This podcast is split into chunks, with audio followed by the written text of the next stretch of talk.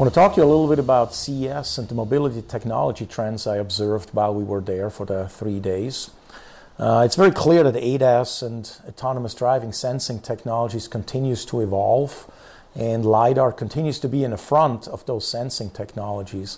At the same time, I sense that LiDAR maybe slowly but surely is coming more into a product or commercial side and less on advanced developments and somewhat, maybe in some cases, pie in the sky technologies.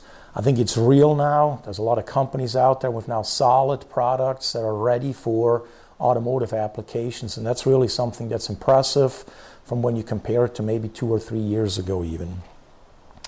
I think electrification has been a bigger part of CES than it's ever been before.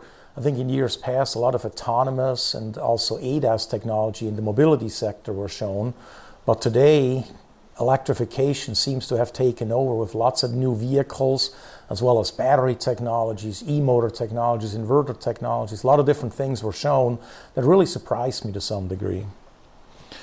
I think autonomous technologies also, when you look at the announcements that were made and the companies that were there, continue to attract a lot of different investments. We have John Deere there that showed an autonomous truck, actually tractor, uh, and many other companies that showed autonomous vehicles. While autonomous vehicles, though, not necessarily focused anymore on personal delivery or people delivery, but more on autonomous delivery, vans and trucks, uh, really has taken over the main focus at CES this year.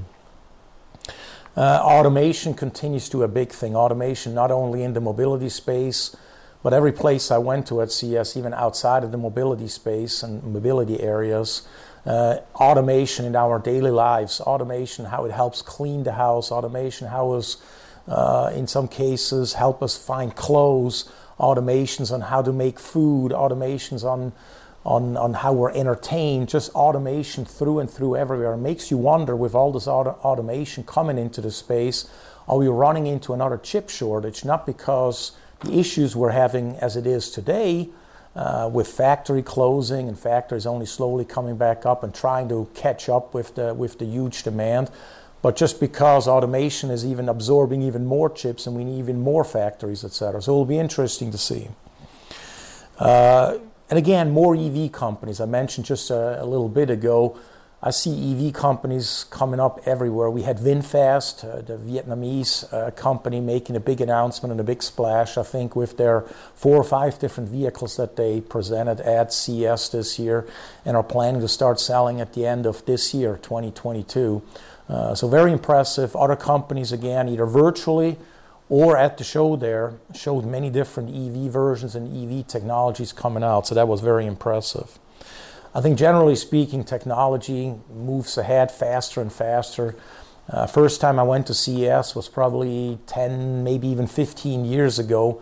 And when I see or when I look at how technology evolved from one CES to the next, it is amazing how fast it has accelerated over the last three to four years and how fast I think it's going to accelerate even going into the future. So it's exciting to see.